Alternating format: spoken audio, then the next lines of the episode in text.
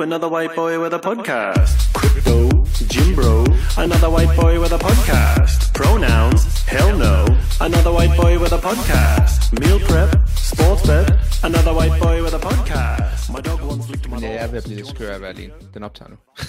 det, det har været lidt, jeg ved ikke, jeg gør utrolig lidt rent, kan jeg mærke, fordi at der er sådan ikke rodet derhjemme, af en eller anden vanvittig grund. Men Er det så sådan, at den ene side af sengen, den er, også, den er stadig, øh, den er ret, sådan den ligger Ja, bare ret, og Det er så, helt sygt. Det- det er lidt creepy, bare under din øen, og så, jeg har til gengæld heller ikke vasket tøj i nærmest noget fem dage, så det er også ved at være lidt øh, på tide at gøre så det. sådan, på nogle punkter, der er du lidt sådan Patrick Bateman-agtig. Jamen, jeg kan mærke, at jeg er meget bacheloragtig, når jeg er alene, på den måde, at sådan, jeg har meal også The Bachelor. og så havde jeg, så havde jeg, øh, nej, bachelor, ikke på den måde bachelor, altså, du ved, solofyr, altså sådan, så meal prepper jeg, så har jeg 10 madboks, og så er det eneste, jeg spiser. Du ved, jeg har ikke noget opvask, jeg har kun de der dumme plastik uh, IKEA-bokse, og så går jeg ned og køber Damn. durum, når der ikke er mere. Jeg har spist Durum. rigtig mange durums, rigtig mange durums. Men jeg er også på en eller anden måde blevet mere hakket. Jeg føler mig lean. Jeg havde uh. god sixpack til træning i dag. Har du, har du taget nogle gode billeder så? Nej, desværre. Men jeg så jacked ud, da jeg lavede ring muscle ups, så det var godt. I believe you. Jeg havde en god workout i dag. Du kan lige, det er faktisk skud til, øh, det var Birta, der havde den. Fem runder for tid. Seks, undskyld. Øh, 60 crossover single unders. 15 meter handstand walks. 3 strict ring muscle up. Fem runder. Ja, det var pump. Det var pump. Så det var Matthews programming. Ja, præcis. Det var Emil. Nå, men det mustache der, det vil jeg godt lide. Det kan ikke blive mindre bushy. Det er jo ikke, det er jo bare meget sådan, det er fordi mit, mit hår, de går ikke sådan ud på overskægget, de ligger sig bare sådan helt perfekt ned. Det er sådan ligesom et øjen, det er jo sådan et giga øjenbryn, hvis du lige prøver at får du det- kameraet tæt på. det er lidt for bredt. Det, det er jo meget langt. Det går sådan ned over. Det er lidt, du har sådan en mellemting mellem Hulk Hogan, du ved. Lige hvor den går ned og laver de der handlebars. Du har lige inden det. Ja, Du kan godt lige tage en centimeter af på hver side. Sjov historie med det her skæg. Når jeg har det her overskæg i sommer, så kørte jeg rundt med mine øh, vinduerne rullet ned i min bil og med solbriller på. Og så holdt jeg et lyskryds, og så hørte jeg, jeg hørte ikke høj musik, men jeg hørte bare sådan lidt højt musik, så man kunne godt høre det derude. Du følte den Og ikke. så er der sådan lidt en ældre, jeg formoder, han er øh, tyrkisk mand, der lige sådan kigger ned og kigger ind ad vinduet. Og så får jeg øjenkontakt med ham, og så giver man bare sådan et anerkendte Nixon. Hmm. Og så kører, jeg, så kører jeg videre. Men jeg ved ikke, om det er, fordi jeg havde overskægget, så var sådan, my man. Der er meget tyrkisk øh, overskæg over det der. Hvad hedder ham der inden Erdogan? Ham der, den tyrkiske held. Og Ved han ikke bare er tyrk? tyrkisk, tyrkisk historik, den er lidt dårlig der. Hedder han ikke bare Turk? Ham der, Jo, den øh, tyrkiske nationalheld. Det er ham, der er på alle ting dernede. Ja, lige præcis. Atatürk, var det ikke den hed? Atatürk. Jo, det, jo, jo, det lyder rigtigt. Det, havde han ikke, han havde sikkert sådan en vild mustache der. Helt off topic, så hørte jeg lige, Pen- Pernille, min kone, hun henviste mig lidt, eller henviste mig, hun sagde, at jeg skulle høre en podcast på DR, der hedder Tyrannen, Ja, er det som handlede om øh, Saddam Hussein. Han var Nå. altså vild nok. Ja, Saddam, han var crazy. Oh, Jeg så engang en film, hvor han, øh, på YouTube kan du også gå ind og se, hvor han øh, ligesom laver kuppet, dengang han kommer til magten, hvor han bare går ind, og så står han bare foran de der 60 andre kongresfolk eller pol- politikere, som alle sammen er, er bribed, og han ved, han siger bare sådan der, jeg ved, I alle sammen har bribed. ja, det er der, hvor han beder dem om at rejse op en efter en, og så bliver Lige de bare taget ud af henrettet. Og så bliver de bare fjernet og henrettet, og dem der er tilbage, de står bare sådan der, oh shit, det er, og han er ikke engang kommet ved magten der, han har lige taget magten, altså sådan for vildt fem minutter siden. Og så De, hiver de jo ham så bare bange ud. for ham, at, at forældre, de jo sådan, de stak jo deres sønner, hvis de stak af for militæret. Så, så, så stak man dem, og så kom man i avisen som sådan en national held, fordi man har slået sin søn ihjel. Jamen var det ikke også noget med, at han brugte øh, sådan noget mustard gas, altså han, han Jo, jo, jo. øh, folk og sådan noget. Altså man kan sige, det, det hele det blev overskygget af, at der var sådan en dårlig retssag, og måske man var sådan lidt, amerikanerne ikke helt havde øh, noget grundlag for at gå ind. Men ja, han var en idiot. Altså, jeg tror, det gik ind, og så skulle de bare ligesom have en grund, og så prøvede de at sige det der med weapons of mass destruction, men det var nok, fordi han var lidt loco. Har du ikke set det billede også, hvor man finder hans guld? Så har han bare de der tre trucks fyldt med guldbarer, og så er det bare sådan noget, this is the equivalent of 64 billion dollars, eller så står der bare som soldat med en guldbar i hånden. Har ikke set Men det? det er i hvert fald ugens anbefaling. Hør lige den på DR-lyd. Tyrannen. Det kan være, tyrannen. Fuck, Hvem er det? der Er udkommer en ny ind i. Nej, nej, det er nemlig ikke. Det er bare sådan, det er, den er sygt godt produceret, så det er ikke kedeligt på noget. Du sidder bare helt optaget af det. Men handler der med ny tyran hver gang? Ja, så i, den, i dag så kommer der, udgår, kommer der fem nye afsnit om den næste. Jeg kan ikke lige huske, hvem var det. Jeg tror, det var en eller anden, en eller anden afrikansk diktator. Idi Amin. Ja, det var ham, og så var de sådan, de, jeg hørte lidt klippe fra ham, hvor de sammenligner ham med Hitler, så, hvor han er sådan, why do you talk about Hitler? Det er jo sjovt, den der måde, hvordan sådan i Vesten her, der går vi jo sygt meget op i tysk historie. Vi ved, alle ved om Hitler, og han er sådan vores aller værste Men hvis du er, da jeg boede i Kina, eller da jeg boede i Uganda, der er det sådan, jo, de lærte om det, men de har jo deres egne sådan, diktatorer, de lærer om, som er endnu Ja, ja. vigtigere. Sådan, For dem er det sådan, okay, så slemt var Hitler heller ikke. Det er sådan lidt sjovt, hvordan at vi i Vesten lærer. Ja, vi elsker bare europæisk historie. Præcis. Da jeg boede der i Uganda, der var det jo Museveni. Han er stadigvæk diktator. Han har været diktator sådan noget 35 år. Og så da jeg boede der i 2012, så hvad hedder det, gjorde de det ulovligt at være homoseksuel. Det år, jeg var der. Og jeg var jo nede og lave sådan noget øh, velgørenhedsshit, sådan noget med Røde Kors. Det var bare kaos. Museveni. Det var også et fedt Vi skal, have en, vi, skal have en, øh, vi skal lave en podcast, hvor, hvor du fortæller røverhistorier dernede fra, fordi nogle af de der historier, du har fortalt, det er helt sindssygt. Diktator-podcast, det kan vi godt lave faktisk. Idi Amin. Han var fra Uganda, var han ikke? Var det ikke ham, der var inde? Jo, det tror jeg. Det ved jeg ikke, jeg har ikke hørt den endnu. Og det er også totalt off-subject, det her. Men Det var bare lige min Ja. hjerne, der lige stak af der. Når man Holger, klokken er 5 i, 6 i. Vi har jo gæst med i den her uge. Vil du sige lidt om uh, The Guest? Det, øh, ja, det kan jeg begrænset godt gøre. Jeg tror, du kender hende bedre, end jeg gør. Altså generelt så er jeg jo sådan lidt off, øh, eller sådan lidt uden for CrossFit for tiden. Jeg føler slet ikke, at jeg følger med og sådan ved med nogen. Men øh, vi skal jo snakke med øh, en af de stærkeste kvinder i dag i, hvad hedder det, CrossFit i verden. Nok Strong mest kendt for sit 100 kilo snatch. Jeg tror faktisk, vi skal være ærlige, det er 102, men det kan hun lige rette os på. Ja. Men ja, vi skal have Mia Heskett. Det skal vi. Formerly known as Mia... Øh, hvad fanden hed hun inden det? Det kan jeg ikke huske. Jeg, jeg kan huske, jeg kaldte hende... Jeg kan huske, det gamle navn var mere normalt for mig. Så blev hun gift. Nu har hun været gift i så mange år, nu kan jeg ikke huske hendes originalnavn. Mia, Mia, Mia. Jamen det kan jeg heller ikke, men øh, det kan hun også lige fortælle os. Ukkerlund. Mia Ja. Ukkerlund. Var det ikke det, hun hed? Jo, åh. Akkerlund. Ukkerlund. Ja, det kan jeg huske. Det er fordi, hendes søster hedder det. Nå, men vi skal have Mia Heskett, formerly known as Mia Ukkerlund, inde i podcastet her om, hun kommer om 5-10 minutter, når jeg lige inviterer hende. Så vi vil lige lade lidt intro inden. Det er jo Ufiltreret Fitness afsnit 47, vi er oppe på. Øhm, Kom ingen sponsor i med denne 50. omgang, men der kommer sponsor de næste fire uger i hvert fald. Og så efterfølgende, det tror jeg, der er... Nu er det ved at være på plads. Folk er sandelig svage til at svare på de mails der. Men altså, De har været på er helt- juleferie. folk er sløve, det vil jeg sige. Det er ligesom crossfitter, de er fandme sløve, når det gælder. Men Ja. øhm, hvad ellers? Vi har jo snakket lidt Waterpalooza de sidste par uger, og Astrid er ikke kommet hjem endnu, så jeg er lidt solo herhjemme. Hvad med dig? Det er ikke Du sikkert, får- hun kommer hjem. Hun har, hun har fået en eller anden kæmpe BMW i, øh, Ja, hun kører rundt i Key. West og bare spiser fucking fried food. Jeg tror aldrig, hun kommer hjem til dig. Og key lime pie. Det kan være, hun er blevet tyk, når hun kommer hjem. That's straight. Bring her back. Fat straight. Jamen det, er- nu når vi skal snakke med Mia, så skal vi jo selvfølgelig bare snakke om hende, og vi skal også snakke om prepared, tænker jeg, og det at være mor og være fucking stærk. Og så er jeg, Jamen, sådan jeg har lidt lavet en nysgerrig på- liste af lidt spørgsmål, hvis det er, du vil høre Ja, kom. Skal vi snakke om det nu lidt af det, eller sådan, vil du lige give en, en Tænk bare lige, vi kunne sådan gennemgå nogle af emnerne. Jeg har sendt dem til Mia også, så vi behøver ikke gennemgå dem, når hun kommer. Men jeg har skrevet, og nu er det selvfølgelig på engelsk, men øhm, being the strongest in the sport, your journey as a crossfitter, life as a mother and an athlete, life before and after children, uh, being coached by your partner, uh, training philosophies, sponsorships, social media's influence, osv. Do you like the direction of the sport? Um, home gym essentials, osv. osv. Så det er sådan lidt en god blandet landhandel, ligesom med atleterne. Vi vil godt høre om lidt deres liv, vi vil høre om deres træningsfilosofi, hvordan de sådan ligesom jonglerer livet med sponsorater, og ikke at have noget job og skulle leve af det. Øhm, Mia, hun er i den situation, hun bliver coachet af sin mand. Det er også sådan lidt, det er ikke unikt, vil jeg sige. Der er alligevel en del par, der laver CrossFit på højt niveau, men det er ikke sådan helt normalt. Det er, normalt har man en coach, der ligesom ikke er, du ikke boller med. Øhm, ja. Det er jo bare det, vi skal ind på. Du coacher hende vel også lidt. Ja, Når hun tager springet til individuelt, så er du jo hendes coach. Ja, hvad fanden, men det er jo ikke svært at coach. Du skal jo bare sige, at de skal have fart på. Jeg kan huske, jeg havde, da jeg gik til svømning engang, så sagde min coach, så var sådan, hvad skal jeg gøre? Swim fast and don't fuck up. Og var sådan, okay, hvad er det for et råd? det var sådan det. Swim fast and don't fuck up. Det kunne noget. Altså jeg, jeg har også lidt, øh, lige prøvet at spørge hende lidt ind til, hvad hun sådan tænkte om det der med øh, konkurrenceniveau, og så at være kvinde. Altså jeg snakkede lige med nogen om, omkring niveauet til Water- Waterpalooza på kvindesiden, hvis man sådan så mm. til Mhm. games, top 10 til games, og top 10 individuelt til øh, Waterpalooza på mandesiden, der, uden sådan at have tallet på det, der tænker jeg, hvis man bare lige læser op her, det var Ricky, Brent, Samuel Quant og øh, Patrick Vellner. Vellner, Farlow. Ja, du ved, det var meget sådan kendte navne, hvor på kvindesiden, der, var- i top 10 var det alligevel kun fire af de samme, der var to- i top 10 til games. Mm. Om der sådan, om der generelt er lidt mindre sådan opbakning for den der, enten både for eliten, men øh, altså sådan, hvis man også bare tager det ned på lokalplan, det der med at konkurrere som kvinde, det synes tit, vi ser, at der ikke er lige så mange, lige så meget opbakning omkring det. Altså hvis man bare ser på Harper Hellday i Aarhus. Det var Mm. svært at få kvindesiden udsolgt, og herresiden, den røg jo generelt lidt hurtigere. Jamen, jeg er enig. Det er også som om, at det er altid de bedste kommer, fordi de ved, at de kan være på podiet. Men så dem, der, er, der ligger der sådan, er tvivl om, de kan komme på podiet eller blive 4, 5, 6, så så er de selv som om, ah, men så gider jeg ikke alligevel. Det er sådan lidt Det- den fornemmelse, der er nogle gange. Sådan, men Men hvis altså, jeg ikke det kan være i toppen, være- så gider jeg ikke.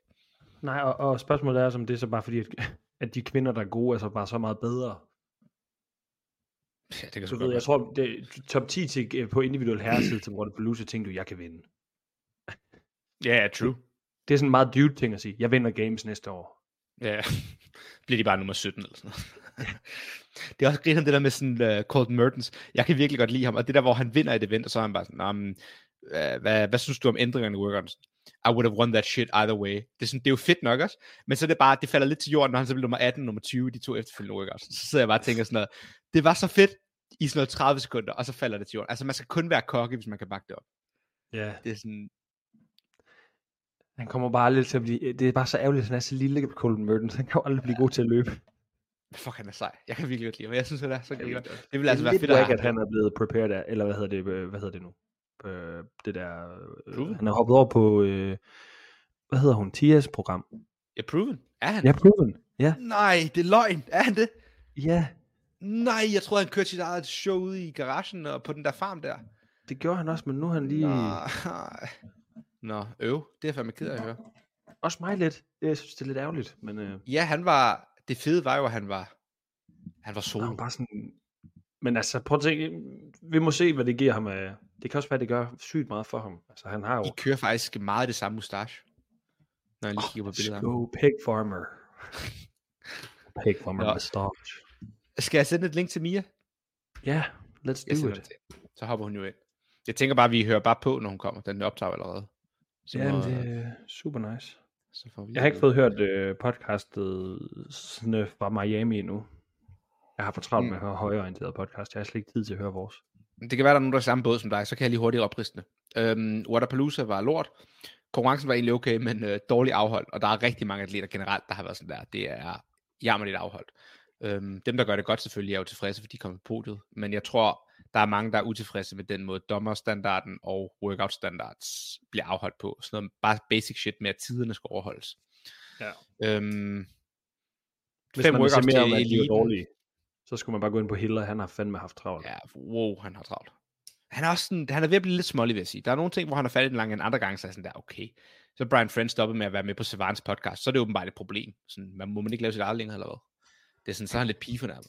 Men øhm, ja, du er ikke gået glip af det store Waterpalooza. Det er pff, kedelig konkurrence. Jeg synes ikke om den. Men altså, folk kan lide det der shit, så det må de jo gøre. Der var en anden ting, jeg vil gennemgå hurtigt, nu du siger heller. Har du set... Øhm... Har du set her, nu finder jeg lige heller for dig. Har du set, hvad han postede i morges? Nej. Han er også vågen på mærkelige tidspunkter. Han er vågen midt om natten. Nå, han har postet der. Øh, Jeg finder det. det her, workout. Han har taget et billede fra Nå, Matt ja, det Frasers øh, bog. Ja, Okay, ja. så Matt Fraser har jo lavet en bog tilbage i sådan noget 2018 eller et eller andet, hvor det er den sådan Breathing Fire eller et eller andet lort, hvor han ligesom sådan, her er alle mine hemmeligheder, og man ved bare, det er en lortebog, den er dårligt skrevet, der er en eller anden ghostwriter, der har været inde og skrive det, at det er sådan, han gokker sig selv lidt af, det er meget selvpromoverende, og så videre, og så videre. Og det ved alle, der ved lidt om sporten, man gider ikke bruge tid på den. Så har han faktisk fået øh, læst den, og gennemgået det, så har han taget nogle billeder af det. Så en af workoutsene, som Matt Fraser siger, han har lavet, så her, 10 sæt, 50 GHD, 50 deep squats, 50 deep step overs, 50 deep squats, 50 GHD igen, 50 pull-ups, 150 double unders. Og det er altså 10 sæt, så vi snakker altså 1000 GHD. vi snakker 1000 deep squats på 100 pund. Vi snakker 500 pull-ups, 1500 double unders og så videre. Så det er sådan lidt, det er jo selvfølgelig aldrig noget, han har Det er jo lavet. selvfølgelig lort. løgn. Det, det er jo helt løgn. Det er jo 100% løgn. Ikke? Og det er bare det, Det er jo fordi, sådan, der er en tastefejl. Det er jo ikke 10 sæt, det er 1 sæt. Det må det jo være. det vil man jo ikke skrive. Så vil du bare skrive den for time. Kommentarfeltet går også helt amok. Ja, det er fucking sjovt. Looks Men det er bare like det der med sådan, wrote the wrong workout. Jamen, det er det. Det er jo lige præcis det. Det er sådan... Ja, det er bare så fucking dumt. Og det der med Fraser, vi har sagt det så mange gange, sådan, åh, jeg roede 10 km hver dag. Luk røven. Det gjorde du ikke, og du har heller ikke lavet den her workout. Du har ikke lavet halvdelen af, hvad der står. Det der med sådan, ah, men jeg fik en seng transporteret til regionals. Det gjorde du sikkert heller ikke. Og sådan, alt det der shit, han fyrer af. Han var bare genetisk god. Han havde et godt mindset, og han trænede hårdt. Men man skal lade være med at prøve at lade, som om man opfinder den dybe tallerken hele tiden. Altså sådan, fuck, det kan pisse mig. Og så, det, jeg elsker bare, når han bliver kaldt ud for det. Jeg elsker, når nogen, der sådan, ved mere om sport end os, eller har et større talerør, kalder ham ud. Det er jo så fedt. Men altså, Ja. ja, det ved jeg godt. Det ved vi, du elsker. ja. Jeg fik jo Så lidt bare at vide, lige- at, fordi at du sagde, at, øh, at jeg ikke skulle fodre dig, sådan at du bliver rasende, så fik jeg jo lidt at vide af nogle andre, det var sådan, jo, det er ufiltreret, du skal fodre ham, han skal blive rasende. Unfiltered fitness. Hov, jeg, hiver, jeg hiver Mia ind. Er du klar? Let's go. Vi kører den på, vi kører den på engelsk, men vi kan også prata lite. På sen. svensk, ja? Mia. Hi Mia. How are you? Hello. Yeah, I'm good, thank you. How are you? Good. Good Mia. It's okay with English, right? Yeah, English is perfect. Because our uh, our Swedish is really poor. So um, yeah, and my well- Danish is pretty poor as well. So that's good. All right, Mia. Thank you so much for taking time to um, yeah, come and talk to us. having me Join. Thank you. Yeah. I mean, we've met each other before, but I don't know if you've met Holger. I don't think so. Uh, briefly at the Butcher's. Ah, okay. I told you Well, that you were the, awkward. the fittest, the fittest When- parent. Oh, True. Thank you. Was it uh, when I competed with Antonia or with my Uh, sister? yeah, Okay. the the the last the last uh, team of two. Yeah, Okay. Cool. Did you guys podium that year? Yeah, we did. Oh, legit. Did you compete with your sister the year before? yeah, I did. Is she pregnant now as well? uh, no, she had a baby in uh, July. Oh, okay, okay. So both of you are mothers now. Yeah. All right. Well, Mia, we just introduced you um, before you came on here to our listeners. Um, we just told them a little about who you are, but uh, I guess um, I sent you some topics and some things we want to get into. But in general, I mean, this is just a chat about who you are, um, your CrossFit experience, your view on training, how it is to live with Phil and being a coach and an athlete, being a mother, and all these things. So it's just going to be Yeah. a nice and casual chat. And um, Okay. I mean, it's called unfiltered fitness. So you can cuss, you can say whatever you want. You can, uh, if there's someone you don't like, you can tell them you hate them. Whatever you want to do. But um, Okay, cool. we can always edit things out if you say something you regret later. All right. Okay, cool. Good to know. All right, Mia. So a little about yourself. Can you just uh, age? How many times you've been to the games? Like a little sort of sum up of who you are. A real sum up. Okay. Uh, well, I turn 34 this year, so I'm soon to be a master. Uh, I have one daughter, Elsa. She's three. I'm married to Phil. we met in Dubai back in 2016 when we both worked there as coaches. Um, I've been to the games three times on a team. Uh, I've qualified twice as an individual, but declined for different reasons. So Yeah. five-time game athlete. Well, I wouldn't say because the the the one year I declined and I went team instead. So like I wouldn't have had the team if I went individual. And then in 2020 I was pregnant. Um. So yeah, I don't know. That's fair enough. Uh, and what Yeah. teams you've been? Last year you competed with the, the Team Nordic, which was with uh, our German friend, our Irish friend, and then Antonia. yes. and you guys took uh, yeah fifth place, six sixth. sixth place. Sorry. Yeah, and then the other teams. And then uh, 2019, I was together with uh, Phil, and then Alexander Elebro, a Swedish guy, and then Sinne uh, Mhm. from Norway.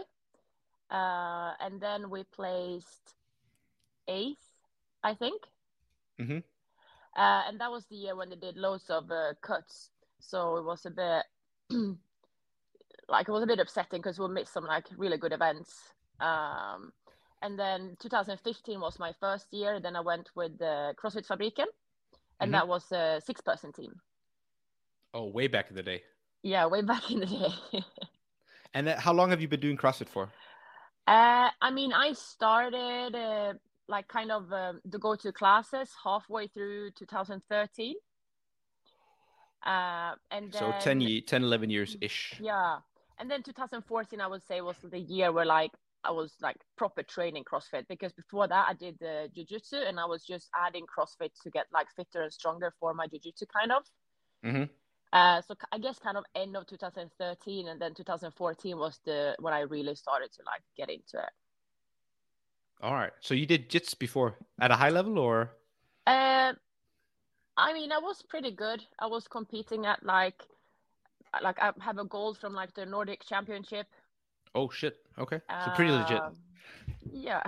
So we don't want to meet you in an alley late at night. All right. And then, okay, so you start CrossFit in 2013 in Fabriken. Is that in Malmö? no, Or- then I was in Västerås, which is my hometown. Mhm. Uh, I was working at IKEA at the time as a like a manager, and I was doing jujitsu, and I wanted to travel to Brazil to to do jujitsu for a month, and I just wanted to get uh, uh, better. Mhm. Uh, and fitter to like keep up with the training there. So then one of my friends just recommended CrossFit because CrossFit kind of new in Västerås, and there was one gym that opened, and she she started to work there as a coach, and she said it's like really good. You will get fit and strong. So then I just started to go to a few classes, uh, and then I didn't move to Fabriken until for the 2015 season because they kind of recruited me to a team there. To the six man team. Yeah, So you start in 13 and you already qualified to the games two years later, one and a half years Yeah. later. yeah, It's pretty fast. yeah. And then since then, cool. do you think because you did team as the first time that that's why you've kept doing team all these years, or do you think uh, you would have enjoyed an individual more? Or Uh, no, I mean, it's not that I've tried team every year since then. Like 16, 17, 18, I was doing individual. I was just not like good enough to qualify then. hmm Uh, I mean, 2018 was probably the year where I was uh, closest, but still, yeah, I think maybe finish eighth or something then in the Europe region. It was five going.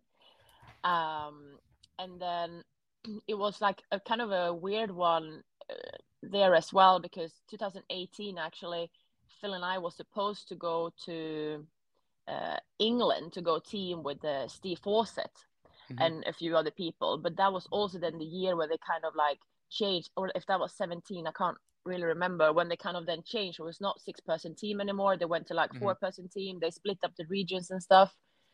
Um, so then we decided to go to not move, obviously, because we didn't really know what to do with the team. And then uh, we wanted to try to go individual when the regions kind of looked a bit different. Um, and then I think in 2019 was when they introduced uh, super teams. Hmm Uh, and then we kind of thought it would be really fun then to put a team together with uh, our friends. Like I, I assume I didn't know before, but Alex, we Phil, I know from Sweden before, and Phil, I met him a few times.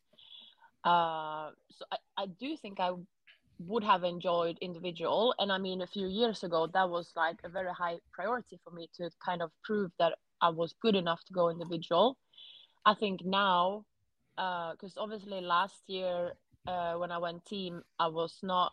I, I didn't think I was gonna go team for the 2023 season. I thought like 22 was kind of my comeback year after Elsa, and then for 2023, I wanted to like qualify as an individual to like actually go as an individual, not just to say like yeah, actually qualify. Like no one knows if you qualified and didn't go. hmm Um, but then I did a team in Madrid with uh, Elliot and Jamie and Christoph in September 22, and that was just so much fun. So I came kind of I came come back from that competition. I said to Phil like, you know what? I think I want to go team next year. He's like, what?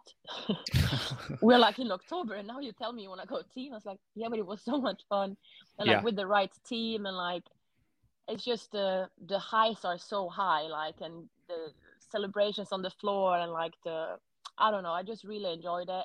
And then I thought if because I thought last year might be my last year of competing, so I thought if it's gonna be my last year, I should do what's fun, like what I Mhm. think is gonna be the most fun, and not just to feel like I have to prove to someone else that I can qualify for the games. hmm Um, so that's kind of when we decided I wanted to go team last year, and now I think Was it the right decision then? Do you look back and think that was a fun year? We took sixth. We had a lot of fun, or would you have rather gone individual and gotten whatever top fifteen, top twenty, or something? Like, do you? What do you look back? No. Think? No, no, no. I definitely don't look back and regret what we did. Like, it was a really fun season with really fun people. I'm so happy I got to know them and like spend a lot of time with them. Um, so I, I definitely don't look back. I feel like it was the right decision and a decision that fits like my lifestyle now as well. Because even though if I qualify to the games as an individual, I also want to qualify and do well, not just to Mhm. go there to participate. And uh, I think you have to do certain uh, sacrifices that maybe I'm not willing to do now because of Elsa. Um, so I think it was definitely the right decision. That's good to hear. I think Yeah. also it's it's fun to hear how the um, priorities sort of change after people have kids. Holger, he had a kid uh, almost a year and a half ago now, and Oh yeah, his wife is uh, pregnant again and having number two here in April. And Oh, it's, I mean, Holger, I don't want to speak for you. Thank you you. can say it yourself, but I think the priorities change a bit, right? Like Uh, certainly and i can't speak for you mia because i'm not at the same level at all and like your livelihood depends on your training as well and everything you guys have built around that so for you guys it's something else but definitely for me being like that lower tier athlete that it just puts everything in uh, perspective and you start like just waving everything up like okay work is maybe more important right now than training so i can provide for my family so i can this this and this so like Mhm. everything like and in the past you might have been putting training above like everything else because it was Yeah. just so much fun and you just wanted to push yourself and see how far you could go but now it's more like like i could easily go also i'm doing a house renovation right now so that oh, doesn't Oh, help dear. but that's like four or five trainings a week and i'm like okay that's fine i'm, I'm fine Yeah. with that for now Yeah. of course i miss training I would I would love to train more and later i will probably be able to do like almost the same as before but for now it's Yeah. how it is and it's just fun to to see how like in the past you would definitely have i would have been way harder on myself like you need to mm-hmm. go train now but now i'm more like okay you need to go fix this this and this so Yeah. everything yeah so prior priorities just shift a lot and and it's just fun to see how it how you respond to it like now it's just like yeah it's okay And I mean, I think priorities should change. If Yeah. if they wouldn't change, then maybe it was not the right time to have a, a kid or a family. yeah exactly Like if But do you also think me, uh, like um, you said in 2017 or 18 was the year you were closest to competing individually, but now last year you guys took sixth, and when I see from the outside, you look extremely fit. I mean, you look just physically very jacked, and you look very healthy. You lift insane numbers. You're squatting a lot. You're, uh, I mean, you look very fit. Do you feel just as fit competing on a team, being a mother and training less? or do you feel feel that there is still levels to it when you were back in 2018 17 just only focusing 100% on training no, I mean, I wouldn't say. I think 2019 was my fittest year hmm uh, ever, and that's also when I actually qualified uh, out of a sanctional to the games from South Africa. hmm Um, but I think also I said like before the games this year was probably like the best I ever felt in training.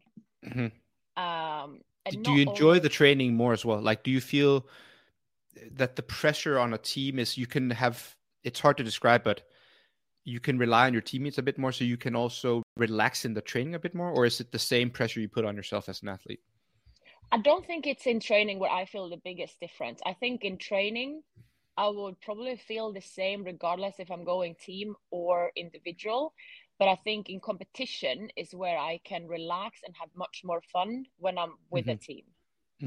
so you feel you Uh, perform better because you're a bit more relaxed and less stressed maybe? yeah, yeah, and less less nervous. I think because you can like you stand and you wait to go into the floor, but then still you have your friends right next to you, not by yourself.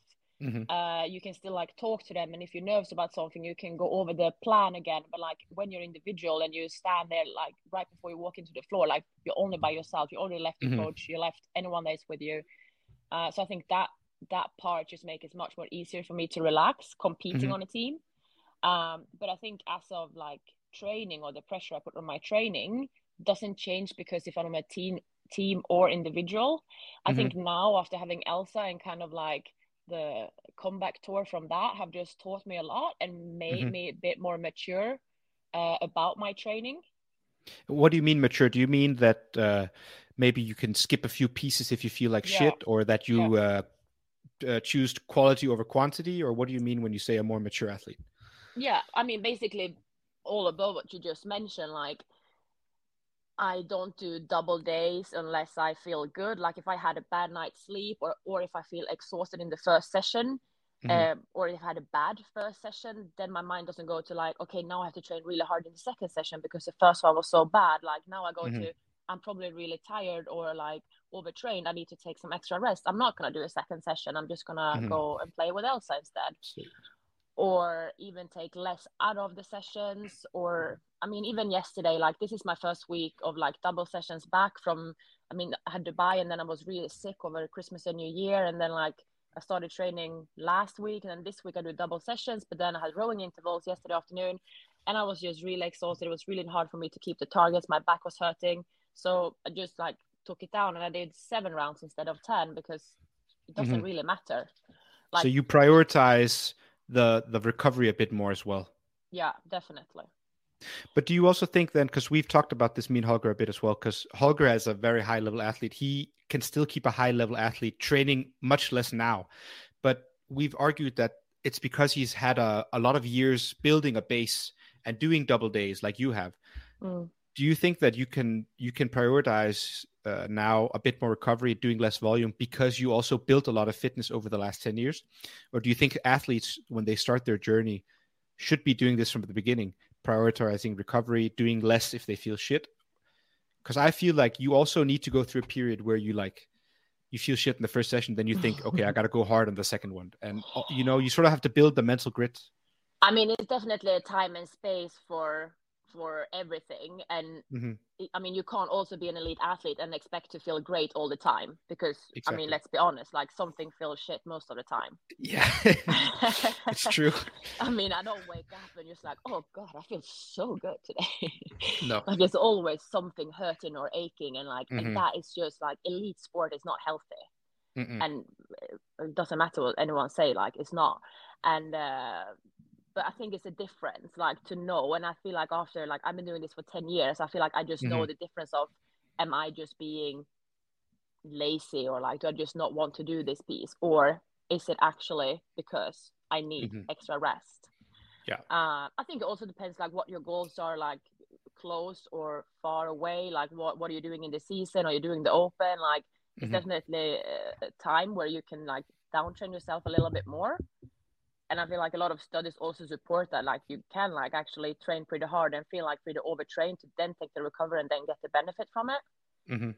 but yeah you should not do it probably all year around like every day But do you then feel your training has changed going, let's say, last year when you were training for the games and you guys had a goal of doing really well? So I, I'm thinking you were training hard. Last year's training compared to training in 2019 when you were individual, was it very much the same or did you shift focus on doing more interval style or, you know, how did the training look um, those four or five years in between?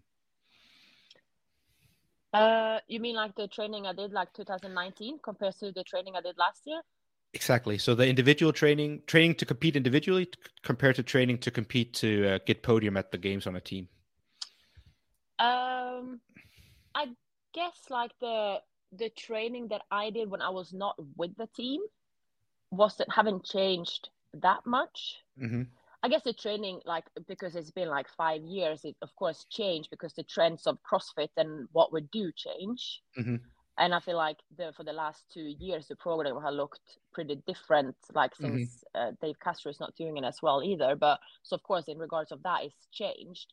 But because I feel like our situation compared to how you guys have it uh, in Denmark, like you guys train together all the time, and that's why you are so extremely good at like all the team events with the worm, like you are like top level at that. But we didn't have that last year because obviously me and Antonio were based in Sweden, and then Sam is in Ireland, and then Joshua is in Germany, and he also has a child, and he owns two gyms. So it was just it couldn't happen that we were with together uh, with each other all the time. So we had a little bit like in and out kind of season.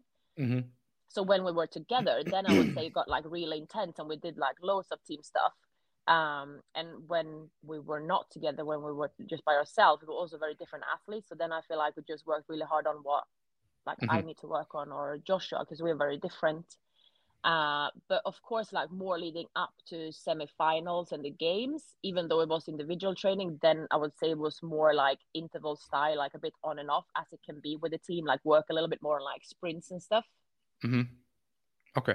So you would say the the foundation of training doesn't change too much being on a team compared to being individual. I mean, not for me at least. No. And how is it then that you train? You, uh, it's a big subject, but uh, you do the prepared programming, and Yep. your husband Phil programs. And Yep. I mean, I think Phil has coached you for, I would say, since you met him almost before Yeah. pro, before he even made prepared. I would say. Is Yeah. that true? Yeah. Yeah. And how is it then? I have a lot of questions with it, but if we start with, I think you're almost one of the strongest, if not the strongest, uh, weightlifter in CrossFit for, on the female side. I mean, you have a 100 kilo snatch, 125, 27, or something like that, clean and jerk. I mean, I mean, my all-time best snatch is 104, and my all-time best clean and jerk is 123. That's cra- and wait, what weight class? Like 62, 65 kilos or something? No, I I mean now because the change I will be minus 71, but I'm like sitting around 68, 69 kilos. normally. 68, 69. Okay, so Yeah. insane numbers for a girl. Even in the weightlifting standards, that's a really good. Uh, I mean, here in Denmark, that would be a top level weightlifter, just a hundred percent weightlifter. But you do it in CrossFit, which is impressive. And that you know how a lot of people talk about working on your weakness and stuff. Does that mean that you do less strength training compared to other athletes, or because when I look at your profile, it looks like you still do a lot of weightlifting. And then I think, okay, is she also doing her rowing intervals or running or gymnastics and so on? Um, do- is it the same for you, or what is how has it changed? Uh, I mean, because I like to train with people. So I, f- I Mhm. feel like a lot of people think that I have individualized programming from Phil, which I don't. We have basically like two tracks, uh, like main track if you want to compete in CrossFit. Then we have like fitness tracks and stuff. But we have like the uh, prepared compete and then the prepared compete pro. And the pro is for the ones that maybe aim for like semifinals or further. That want to have a little bit more structure season, like the off season, and then like more structure for programming specifically before the open, around the open, and quarterfinals, etc. Mhm. Uh, so I follow the pro track, and most of the people in the gym where I train follow the compete track. Uh, I have one girl that also do the pro track that we train together. Uh, so I do like the same weightlifting as most of the girls that follows prepared. Mhm. Uh, however, I like uh, take away some squat sessions because now I'm trying to focus a lot more on running. So my knees are a bit grumpy. So like I more adjust or maybe take away a set here or there if I feel like it's something else in the session that um, I still want to focus a bit more on. So you you auto regulate a lot. You look at the program and you you don't feel like you have to check off everything. You'll be like, okay, Yeah. maybe I can skip this one today to do a partner workout with Emily or something like that. Exactly. Yeah. Okay. Uh, but like my base program is the same as anyone else that would follow uh, Mhm. Compete Pro. And then of course, if we have a competition like before Dubai and stuff, then Phil will do like individualized for me. Mhm. Uh, to like practice more specific on that, but other from that, like most year around, I follow just a, a general track with some some modifications that I can make myself or that I ask for suggestions from Phil. And how is it then? Do you have any insight or like uh, what do you say? Any say in um, the programming? Do you used to tell Phil before you go to bed, like, oh, I wish we did some more squats next week, or like, does he do hundred percent of the programming? No, he does 100% of the programming, but I guess because I do 95% of the training and Mhm. he doesn't, I'm a good, like, I give a lot of feedback. Mhm. And I guess I can give like a good indication of like what we're doing as well and how it's working and how is the Mhm. body feeling and, you know, so you're like, like, "Oh, that was too many deadlifts. We got to back off, and then he programs less the next week, stuff like that. exactly. But he does all the programming and Mhm. I just give feedback on it. Okay. And then how is it with uh, with Phil and the prepared? Like, do you uh, have any official role in the in the program? Do you do uh, help help with anything like uh, SoMe or logistics or I? Uh, I- mean, Phil does all of the programming. Uh, I mean, I help with like some side programs, like working like on a handstand program and like core programs and stuff like that, Mhm. just like small stuff. But uh, I mean, the main programming he does. And then, I mean, I guess for our business, like I have a nutrition part of that. So I have nutrition clients. Mhm. And then I guess I'm the um, HR. Like I deal with all the paperwork and Mhm. government and salaries and you know Yeah, the all boring, the boring stuff. stuff. That's and is that is that like um that's also a big subject. But you say you uh, you have the nutrition company on the side, and Yeah. Phil has prepared programming. So I'm I'm guessing that's how you guys make a majority of your salary. But Yeah. also living as an athlete, um, you know, sponsorships mean a lot, and a lot of people are making a living just off sponsorships. But Yeah. also a lot of people I feel like have a hard time breaking through if we have at like you i would say you're a top athlete phil used to be a top athlete for you guys you have sponsors you can make a lot of money but the the level below they have a hard time making it and getting recognition getting sponsorships and so on was that always easy for you guys or did you guys have a lot of trouble getting sponsors or did they come easily when you were networking in dubai or like how does it work I mean, I wouldn't say that Phil and I had that many sponsors, to be honest. Mhm. And I, I guess first of all, because in Dubai it was not that easy to get a lot of sponsors because the sport was still very small in the Middle East compared to if you say the States. Mhm. Uh, so there's not many companies in Dubai that cared much for CrossFit when we were Mhm. there. I mean, we had some some few small like when I was there, like supplement sponsors and stuff, but nothing like really big. Um, and then it was when I was still in Dubai, I signed with GOWOD, Yeah. and and that's And that was when they were just starting, right? yeah yeah And now they're Uh, huge. yeah yeah it's pretty cool when you look back like how the conversation went with Thibaut and how we started working together and stuff Mhm. um but uh, so I have been with GOWOD since then and it's like the one company that I've been keeping and then I had like a few other like sponsors like I was with Nocco for a while and Mhm. uh but I am pretty um I don't like to have a lot of sponsors You don't like so you you don't like the posting, like you don't like the commercials, or what is it you don't like about it? Because I yeah mean, me and Holger have talked about it a lot, and we have a few sponsors, but we try to pick sponsors that we know in person that we can relate to and we trust Yeah. the product instead of having 10 different you choose maybe two or three that you can trust and you know you can have a future Exactly. with yeah but you know you know how it is if you have five of them they all want four posts every week and they want two stories every day all of a sudden you have to post 10 commercials you know to just keep up and it it makes a it's no one likes to watch it and no one likes to post it Yeah, yes, I'm the same. Like, first of all, I would never represent something that I don't really like. Mhm. Like, I get it really gets to me when you meet someone and you're like, "Oh, are you sponsored by this?" Like, "Oh, it's not that good, but they pay me." It's Yeah. like. Yeah. You're an awful person. it's just, it's just not me. So I would never like do something that I don't like. Like, you know, sometimes Mm-hmm. you get something. Oh, can we we send this product to you and you post about it? And I was like, no, you can send it to me and you, I try it. And if I like it, then we can talk about it. Like, oh no, Mhm. we're not sending it if you're not posting about it. It's like, well, Mhm. okay, don't send it then. yeah Um, and and then I guess with like, because I guess a lot of girls especially have like clothing sponsors, but I'm extremely picky what I'm wearing when I'm training. Mhm. Um, so I just like I don't want to wear something that I don't like. Uh, and I don't want to like my. I, I'm trying to be an athlete. I'm not trying to be a influencer.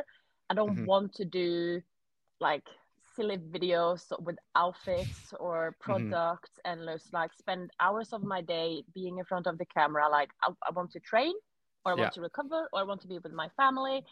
And I guess I'm also like in, or we have put ourselves in a situation where I can be a bit picky. I Yeah. guess some people maybe feel like they have to take on sponsors because that's also the easy way to get an income. Mm. But I mean, and I think also, uh, sorry to interrupt, but I think it's also like you have a very high level and you can sort of, uh, you feel confident in your ability as an athlete. You know, you're very strong, you move well, you can compete with the best in the world. So you can also feel confident that if you want a sponsor or someone wants to talk to you, you can be like, I'm an athlete, I'm not an influencer. But I think a lot of the girls and the boys that are, let's just say, a few levels below, they don't feel confident in their ability as an athlete. And then they move Mm. towards being an influencer or Yeah. athlete influencer. And they want to do, as you say, uh, stupid reels where they put on clothes or they do knockout photo shoots or whatever it is because their Yeah. CrossFit is not very good. But Yeah. you know what I mean? And I see it, Yeah. we see a lot of it at our level, me and Holger, like Mm. the equivalent to us uh, in level wise, they do a lot of this stuff. And it's just, Yeah. when you look at it, it's just, yeah, we agree it's a bit stupid, but um, But I think that is the issue as well. That it's so many that goes to the influencer that then company doesn't feel the need to pay athletes either because they can just send people free stuff and they know they will get loads of exposure. yeah. So then when Hmm. someone comes back and say, "Hey, I don't want to do this just to get some free clothes. I also want some like money each month." Mhm. Like, oh no, then we send it to this person instead, which is almost the same, and she will post loads of free Yeah. content on her Instagram. So I think we almost create the situation ourselves by having so many influencers that are happy to do it for nothing. Yeah. It's like a race to the bottom because Yeah, yeah you're undercutting each other and that's it it really is a problem because the top athletes of course want money for it but as Yeah. you say there's no uh, incitament what do you say in english uh Holger, what do you know the word incitament Mm. Incented. yeah, there's no incentive for the companies to pay Yeah. athletes because as you say they can just get another girl with 10,000 followers yeah, who's not as good as CrossFit who'll post it every day yeah. it, it's a but but you say you you choose the sponsors that you can trust in and you've chosen GOWOD. Is it uh Mm-hmm. do you feel a sponsorship with a company that big it's um do you just feel like another athlete in another number or do you feel like they treat you like an individual athlete and do you know what I mean? No, I do Um, feel like they treat me like an individual athlete. And like for example, I like with GOWOD, they're really good. They send an email every week, like with the when I'm supposed to post something, but it doesn't have to be on that day. It's just a suggestion, like to kind of help me remember. And the emails is usually like a bit um like personal, like they mention Mhm. something like, "Oh, I hope you feel better from being sick," or "How is Mhm. Elsa?" Or like, so I don't feel like they just send it out to everybody. Like they Mhm. actually make an effort to make it personal. They were great at the games this year. They gave out like uh, VIP cards to my dad and his partner when because they were there to watch. They got to come in like to a room with AC and they had snacks that's for nice. Elsa and like coffee cups and like So I you feel like feel they- like they treat you well, and then you want to treat them well as well, yeah, Hmm. Yeah. definitely. and that It's makes such sense. a I good mean, company, and I feel like they understand as well that you are first-hand an athlete, Mhm. and they get to use your name, uh, and then second-hand you represent like to do stuff for them. You know what I mean? But Mhm. I feel like some companies feel like in first-hand you are gonna make commercial for them, and second-hand you're the athlete. Yeah, I agree. So yeah, GOWOD is really good. So you get do you get like uh, a lot of offers often that you have to decline, or you're just like, yeah, I'm not to do this. I wouldn't say a lot, but it's. I mean, it what comes a lot is just like people want to send you stuff and expect you to post about it for free. Hmm. Uh, but And you just write down- back like, yeah, that's not going to happen, or do you have you gotten like more angry over the years? Like you used to be like, oh, hey, thank you for the offer, and now you're just like, yeah, fuck off. Or how has it changed? No, I mean some. No, I just usually reply like, "Hey, sorry, I'm not interested right now." Okay. I mean, in in the end, you never know. Maybe one day I'm desperate and I need something, so then I feel Yeah. like it's good to not make enemies. I think Holger, we should do Uh, that more often instead of making some enemies. I think Holger he blocked the last one he posted, or the last one that wrote to him. He blocked them and then he posted it on the story. yeah, I don't need Maybe- clothes. yeah, that's true.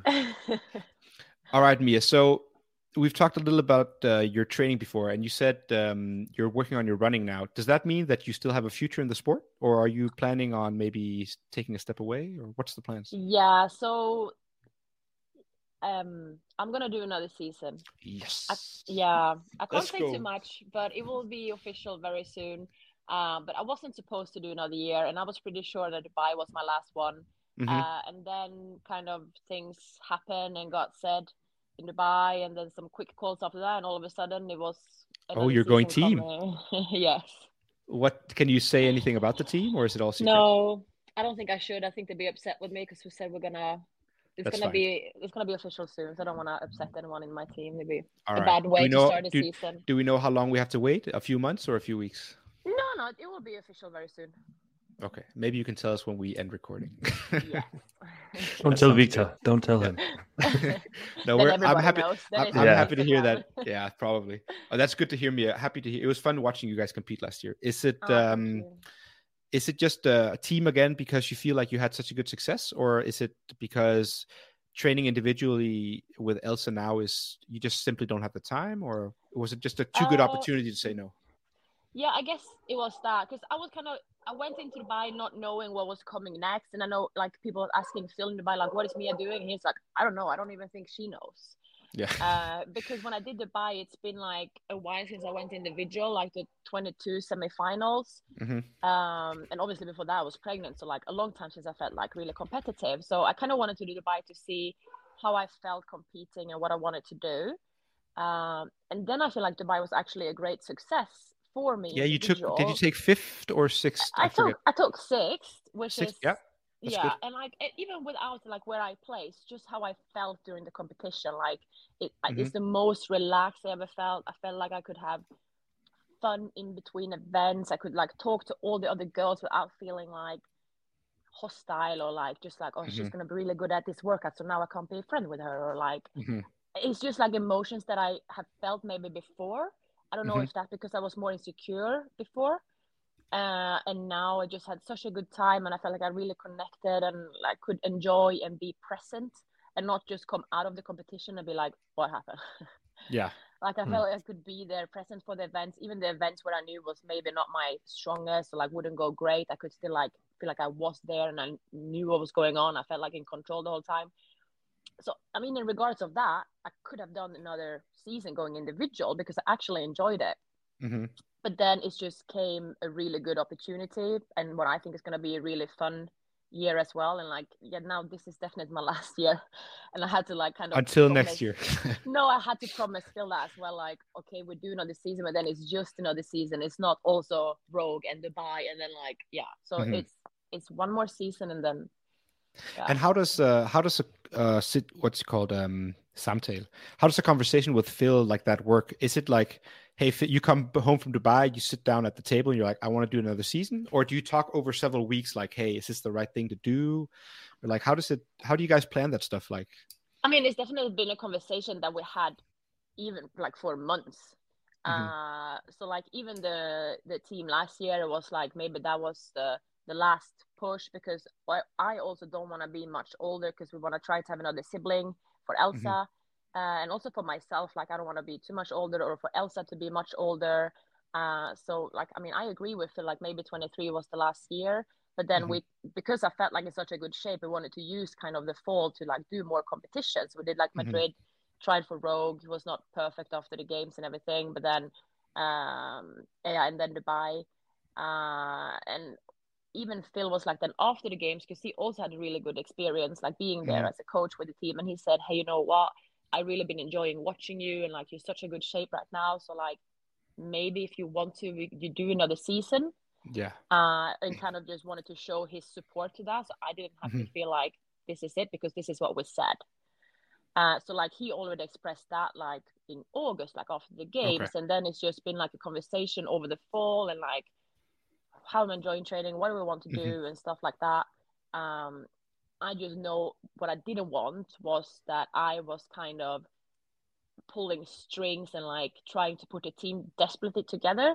I was Mhm. more like if a team show up that I think will be fun and good, then I will do it. But I will Yeah. not be like the mother of the team and like really try to bring it together. Um, it's more like if it happens, happens, or Yeah, maybe I go sense. individual, or like it was very casual. it's also Um, interesting to hear like me and Holger as two boys. You know, of course, if we want to have a family or think about kids, it's a big deal, but it doesn't affect our body physically. Yeah. So if we wanted to have kids, we can still compete. Uh, And a lot of the guys at this level, you know, they have kids, uh, but they still keep competing a year or two. But as a woman, you sort of have to plan it. You have to plan your life completely different when you get to around 28, 29, 30 years old and above. And it's just interesting to hear how you guys sort of, you know, it's the same with Annie or with, uh, with Kara from Australia or whoever else has had a kid, you know, it's you sort of have to think, okay, how many more years can I do this physically? Okay, Yeah. I also want to have kids. Maybe I can get a kid now, then I can get a comeback and have two good years. But you know, it's it's just interesting to hear how you guys plan all this stuff because physically, I think you could do three, four, five, six years more if you wanted to CrossFit. yeah, But in in six years, you might not be able to have another kid, or Elsa might be too old, or all these things. So it's it's Exactly, really a hard thing to balance. Hmm. And then it's also like again what we talked about in the beginning like the sacrifices i'm willing to make now compared to before and that's why also i know like if i have another child i'm not doing another comeback Mhm. uh it's already like hard enough uh with one kid for like for what i want to do as a mother like i want to be very present i don't want to Mhm. put her in daycare from eight to five every day. Mm-hmm. it's just not what i want to do uh, and therefore that makes change more challenging because I want to have Yeah. her at home, but then I also want to train, and that is just a balancing act. So I know if I Mm. have a, a second child, like it's just no way that I can spend four or five hours in the gym to Yeah. kind of be at this level I I try to be today. But do you still Uh, think you would uh, be doing masters in a few years, or being part of the CrossFit community and training at a high level, like competing at local Swedish and Nordic co- competitions? And I don't see myself like trying to go to the games as a master. Um, but definitely like because this is our life as well, like with prepared and everything. And I think I will still do competitions, but more for like the fun part of it, like just like locals or yeah, like I mean when we went to butchers and stuff like that, it's like really Mhm. fun and I can go with my sister or like people from the gym or Sweden Throwdown or like you know Mhm. stuff like that. So I think I will always be involved and I probably still do competitions, but just on a completely different level Yeah. or like goals compared to today. Makes sense. Well, we're looking forward to hearing which team you're going to go with. That'll be fun to hear. Are you guys I wrote going that- team again? Yeah, we're going team. Holger is Oh, yes. going individual this year. Trying, he has a Yeah. I'm I'm American just being a passport, dad, so- so He's I'll see how much. Uh, I'll see how much like four or five trainings can do, and I'll do the open and the quarterfinals and see Okay, where cool. it plays. Well, you cleaned 160 the other day, didn't you? You're still pretty Uh, strong. no, 52. I th- yeah, 52. Ah, same, same. I Uh, think you can do some 52 damage in the. American regional. Let's see. He, I think he's, they uh, posted that he's if you if if you if you've lived in a region for three years, you come you can add to the the leaderboard for where you live. Uh, really? So I'll try to I'll try to be in the European leaderboard. Ooh. Hmm. And you're gonna be doing? Is it top 30 that qualify? I forget now. I don't know. I haven't I haven't even bothered to look. Yeah, I mean, I tried to get Holger on my team for a few years, but he never wanted to. So we're going Why team not? with Felix. Oh, he's I don't know. He's always too humble, or he's too I don't know. Holger, why why didn't you want to go team? Let's hear. I, I knew I was going to have a kid. You didn't know when you you were asking me, Yeah, that's true. That's true. and it's an April. we would have April. been a good team. not gonna We would be- have been a good team. Yeah, for sure. It would. yeah. Oh, you're that would going have with been the. German guy, right? Yeah, Joshua's friend Felix. Oh, yeah, I've heard that actually. But Fun. uh, same same two girls. good- The other Okay. Mia and then uh, Astrid, my girlfriend. Astrid. Okay. Yeah, That'd be So really was fun. Yeah, we hope to Yeah. qualify this year instead of doing what we did last year. But Oh, yeah, but uh, that's the plan for us. okay, cool. so Mia, also, I still have a few more questions um, yeah, and a few more topics. You said earlier, um, compared to how you trained in 2018 compared to now, it changed a bit. Not the fundamentals, but the way you trained because of the trends in the sport. You know how trends move up and Yeah. down, and right now we have Bozman with a bit more gymnastic focus. Do you, in general, like the way the sport has been moving the last few years, or do you wish it would have moved a different direction, or do you hope it moves in some other direction in the future? I mean, I think the way the programming is moving, have been moving, suits me as an athlete way better. Mhm. Um, and what do you what you mean more because I would gymnastics, high skill? My, that my that my strengths are like high skill and heavy Mhm. weights. Mhm. And like I'm not typically maybe the best in like the to 20 minutes plus the grunt work, just sandbags and dumbbells and like stuff like that. It's not what my body wants to do. uh, so for me, I feel like the programming is moving as an advantage for me as an athlete. Mhm. Uh, but I mean, with that said, like look at the games last year. I think we had like five events with running in it, Mhm. and I mean, running is far from my strong suit, so I have to work a lot on that.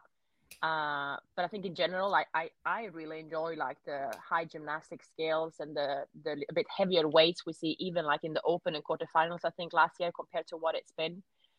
Um, but uh, maybe I think it's going a bit too far when it goes to like more like circus stuff at the games that the athlete gets no chance to practice in advance and it just looks the sports looks a bit silly. Mhm. I think it's really good when they use stuff that like we practice in general or they post about it early to give people a chance to actually master it. Mhm. You know what I mean? Yeah, I agree. Mhm. I was thinking we had the discussion at uh, I think this was the 2022 games when they introduced the double crossover, Yeah. and a lot of people were just failing. And it, I mean, I sort of understand both sides. You want people to be prepared for the unknown, but you also don't want people to just look stupid on national TV. Um, I think they could just told them a few hours before, like, hey, you know, we're gonna do this, and then Yeah. they will like practice and they will get it, not just like go out and just do something you never tried and then look really stupid and mhm. like it's supposed to be the top top level of competition and people look Yeah. like amateurs. It's not fun. Yeah. But in general, you like the way the sport is moving, looking at it Yeah. from a sort of selfish perspective. What about Yeah. looking, if you were just looking at it as a, maybe not a the strongest athlete in the game, let's say you were just a regular athlete, do you think you would like the way it's moving as well? Or like, do you know what I mean? Do you think that it, the whole Uh, sport as a whole is moving in the right direction the way you view CrossFit? It's a good question. Uh, I mean, in general, I think it's been pretty good. Mhm. Uh, however, like it, it is changing a bit. Like if you compare to how uh, Castro was programming, it was much more like pure CrossFit. hmm So, but I haven't really put like too much thought into it because I feel like I'm kind of like I do love CrossFit and I do it every day, obviously, but it's not everything. So I don't try to put too much emotions or like feelings into what CrossFit does because so far the idea. last few years it's been changing every Yeah. season. The rules are changing, something is changing. And I feel like before maybe I was more caught up by it and like bitching about it and why they're Hmm. doing this, why they're doing that. and I feel like now I'm just more accepting this is what they do, Mm-hmm. and if I want to do CrossFit, I just have to accept it and go with the flow and adjust and Yeah. um. So I try to not put too much like. I think that's a thought or- healthy healthy way to do it. Yeah. Yeah. But maybe also that is because I feel like I have a bit more distance to it now because something else like Elsa, for example, is more important than what happens in CrossFit. I feel like maybe if cross, CrossFit is your everything, then maybe you're more caught up to what they do and they don't do. And yeah, I agree. What do you think, Holger? Do you think it's moving in the right direction or no? I think I'm in the same boat. Like it's their game. I'm just pers- participating, so I don't put too much thought in like how they do and what they say because if like the only the only option I have is to compete or not to compete. So, yeah. so if I want to play their game, I just have to play for by their rules. Mm. Yeah, it's true. But I also think you can be sort of critical and hope they listen. But I, I mean, it is impossible being yeah, such but a small and I would say like if you talk about like CrossFit in general and like the affiliate side and making people more fit and doing something good for the the world, um, like look looking at that side, I would say like the last year I feel like it's been going way better than it had been like the past four years maybe. yeah, Uh, but still, it was like it, it took a dive down and now it's going up again.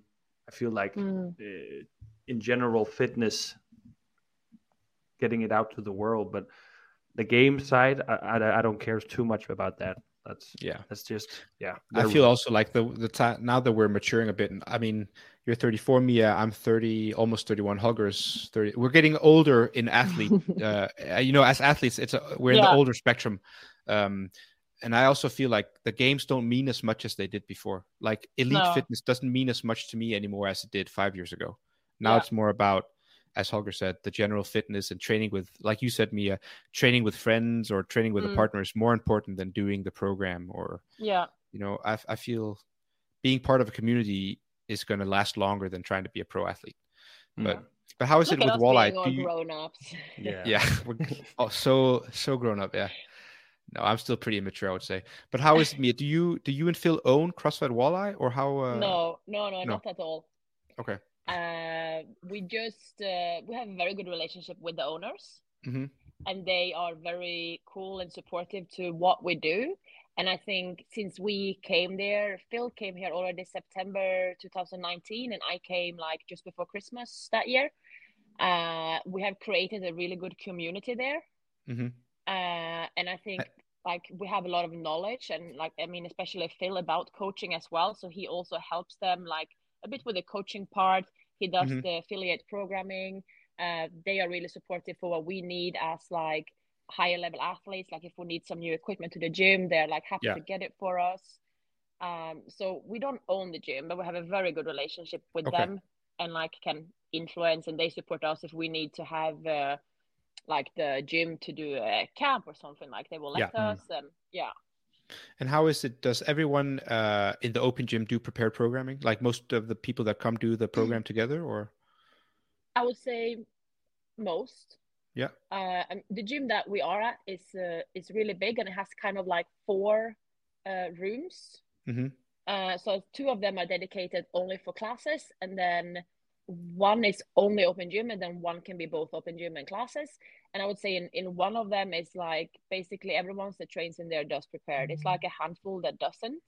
So when you show up you could Uh, just pick someone and be like hey i'm gonna do this part b with you today and they're like, yeah Yeah. sure. And it's really good because uh, people drop in like a little bit different times. Like i usually train in the morning but it's really cool now because it was uh, a big group of uh, girls that got kids in the summer Mhm. uh, so it's like a full group of moms there now so that train with me in the morning like mom fit and uh, yeah it's so good with the kids and uh, obviously we all do like I, do, I don't do the same thing exactly as someone that had a kid three months ago but we do Mhm. follow the same program so we do like a version of the same things Mhm. and i think that is just what's so good because like with prepared programming it every section has like um, options for elite rx intermediate and scaled so then we can be like all these different levels of athletes or just people that Yeah. work eight to five and come into the gym for two hours we can still do the same programming just change it for what suits you and then we still get a good push we still finish around the same time Mhm. um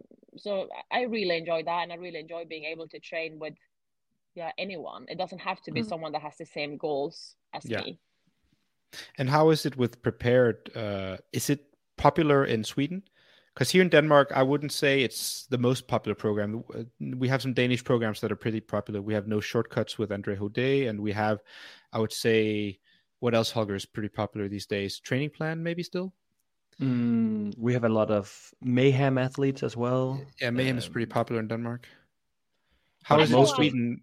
Do, do you have trends with the like in Denmark? That it sort of goes in trends. At one year, everyone will do uh, one program, and then a year or two after, they change, and everyone does JST, and then they change and do the program, and it goes in waves, like every nine months or every twelve months. Is it the same in Sweden, or how does it? Uh, I, mean, I would say it's definitely some people that are a bit like trend jumpers, Mhm. and uh, a lot of people, I think, believe that the program is what will make them better.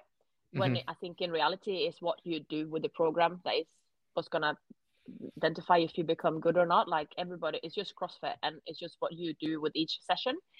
Um, but um, uh, I would say prepare is pretty big in Sweden, and I think if you look like yeah, you have Andre in Denmark, and he's been really successful. So then his program is really popular in Denmark, and then you look at Norway, and everybody does Krieger because Yeah. obviously Kristin is there, and she's been really Mhm. successful.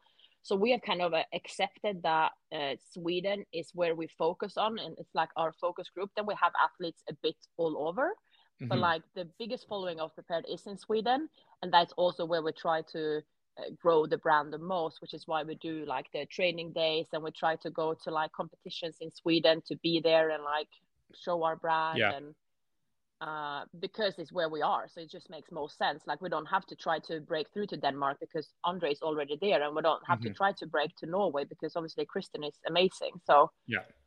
yeah, it's interesting too because I mean, it's physically it's only a couple hundred kilometers away, but it Yeah. just means so much. Like a a lot of people in Denmark look up to Andre, and as you said, a lot of the Krieger girls look up to Kristin. It's just funny Yeah. how one person can It's sort just of culture. dictate. Yeah, it is very culture based. I mean, it's the same in Iceland. Like everybody Yeah. does training plan because Everyone, that's where yeah, Annie exactly. is, and Yeah, like, and it's Yami is there and stuff. It makes yeah, sense. Yami is there, but it's just, yeah, I think people just feel like whoever is where you are, that's where you.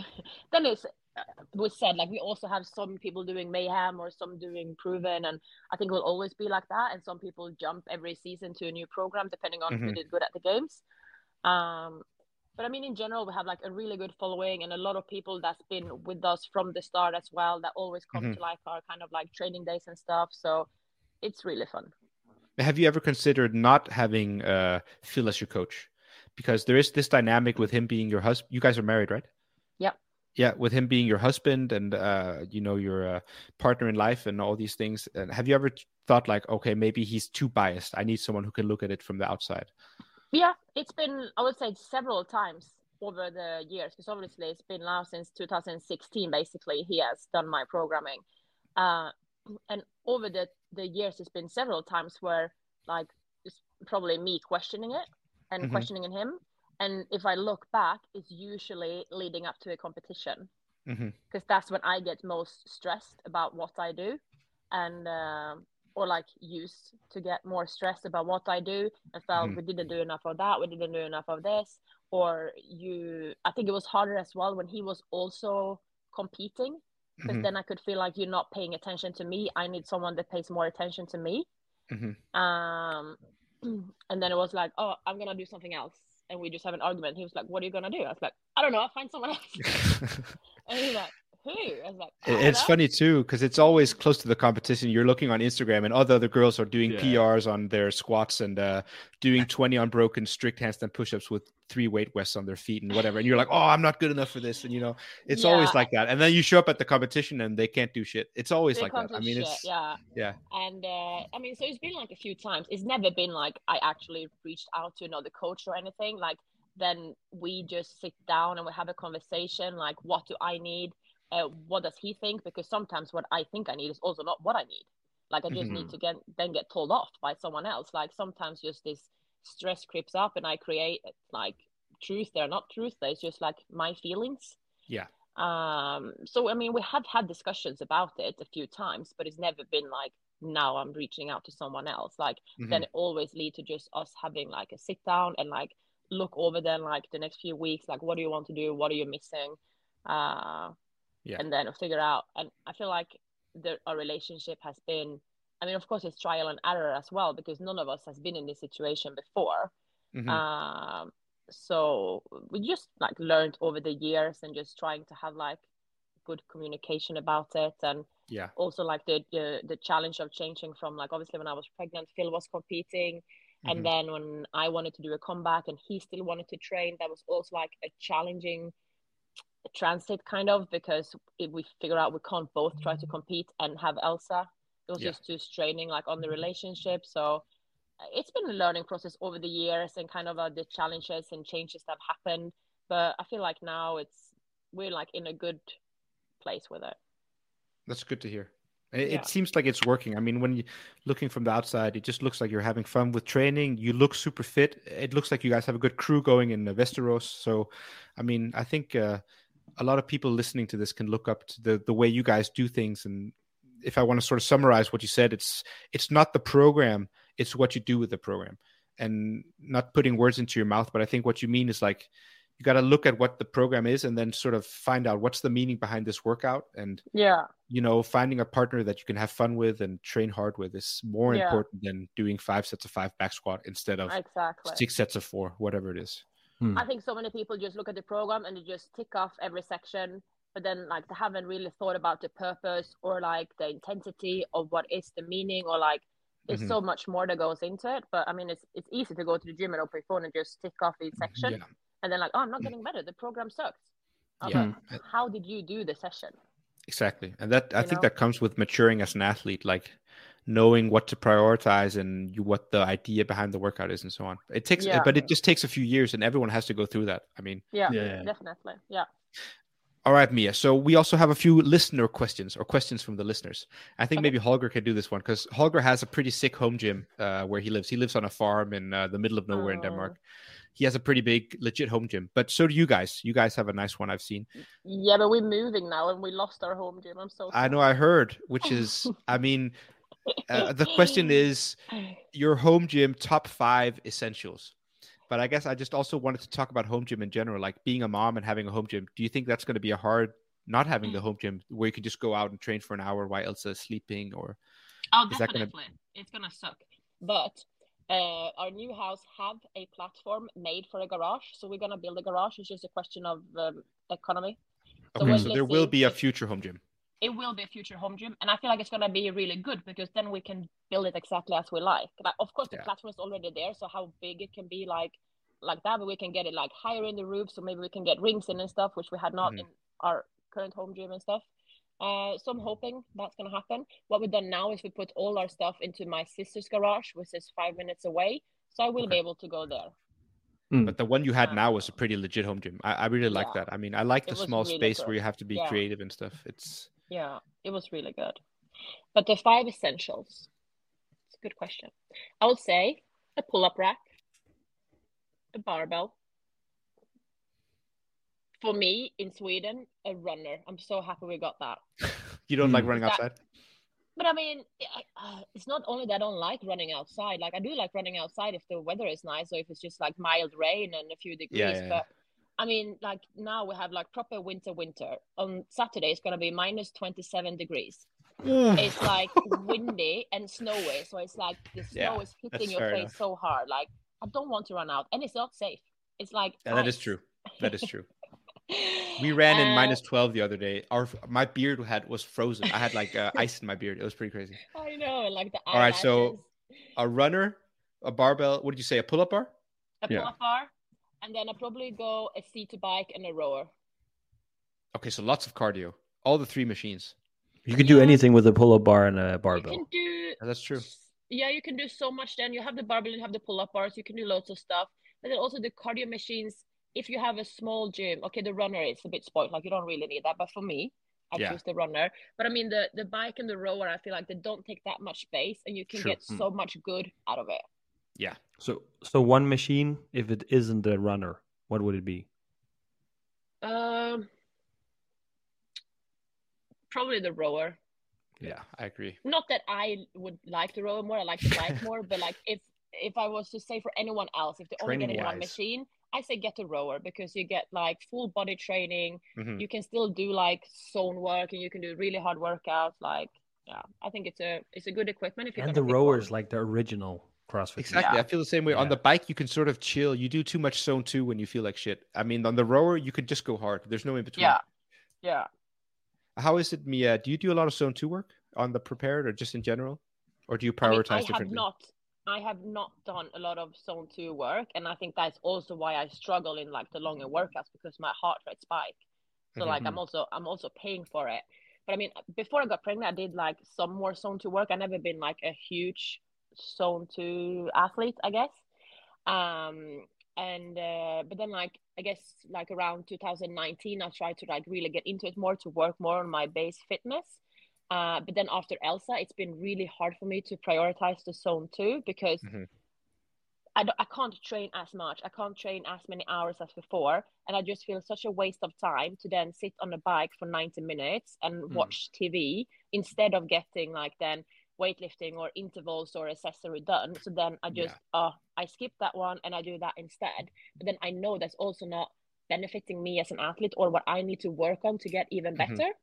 Um, so I guess kind of from in the fall, I started to get some uh, running progressions from Elliot actually.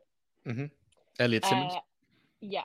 Yeah. Uh, and then it is like I do like at least one like proper zone work session a week, and I'm really like prioritizing that one to make sure I get that done. And I do feel the benefits already. It's just Mhm. it's just been hard for me to motivate to do something but, so. but do you sort of feel uh, like do you feel that uh, zone two work is something you can add on to the program once you've done all the essentials so to say like once you've done your strength work and accessories and metcon then you can add the zone two but if you only have time for either zone two or the other stuff people should be prioritizing the other stuff or do you think that sometimes people should also prioritize zone think, two yeah, I don't think just because what I've been doing, I don't think that's what people should do. Because obviously that also then makes like I lack the the base fitness of like zone two work. Uh, It's great Mhm. for your recovery as well. I even noticed like when I actually started to do all the zone work during the fall, then I was hitting like PRs, like all time PRs on my back squat, my deadlift. Uh, so it's also probably really helped my recovery Mhm. uh, to get better at, at different areas. So I think you should prioritize this more maybe than I have. been doing. so you're not a zone two hater like i am I'm not a zone two hater, but I absolutely don't love it. Like it's my worst session of the week. Hmm. But I think I- I Viktor, agree with you. I think you have the same goal as Mia when when it comes to this. You just want to build the aerobic capacity. For you, it's in another way than the zone two. You don't like the like for me. I just go running. That's my way of building Yeah, capacity in that. yeah. Yeah. Well, that's what I do guess- now. I have once a week like zone two running, which is almost power walking. So I just feel like zone two for newer athletes, it makes them feel, uh, hvad hedder det, Et dvaske. I don't know the English word. Like they lazy learn to work. not.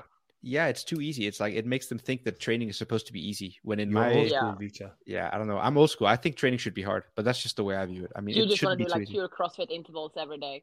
Yeah, basically. Uh, I mean, to be honest, that's the way I feel. Like you do your sport, you should do the sport. But that's just. I mean, I don't have any science to back it up. It's just a gut feeling.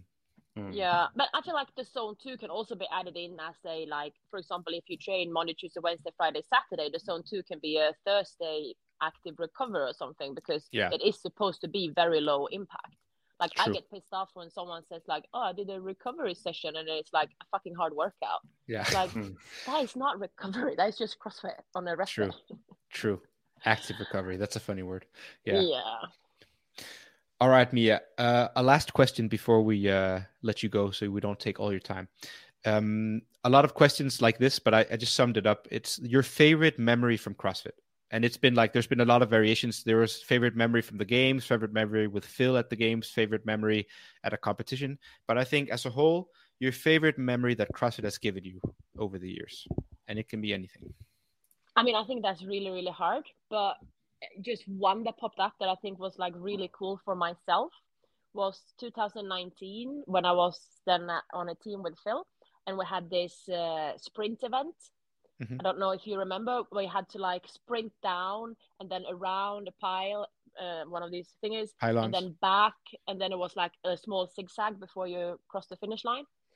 And uh, we went with like a different tactics to almost all the other teams. Like it was already we were already past, I think, the base round. I think this was the final round uh, in the in the final heat, and uh, almost everybody else sent out like the girls first, and we sent out the boys first, and then Sydney, and then I was the last one, which then made I got to do the. So I was like of all the teams, last athlete. I was out first, so I get almost all the way down before then, like Froning, Alex Smith.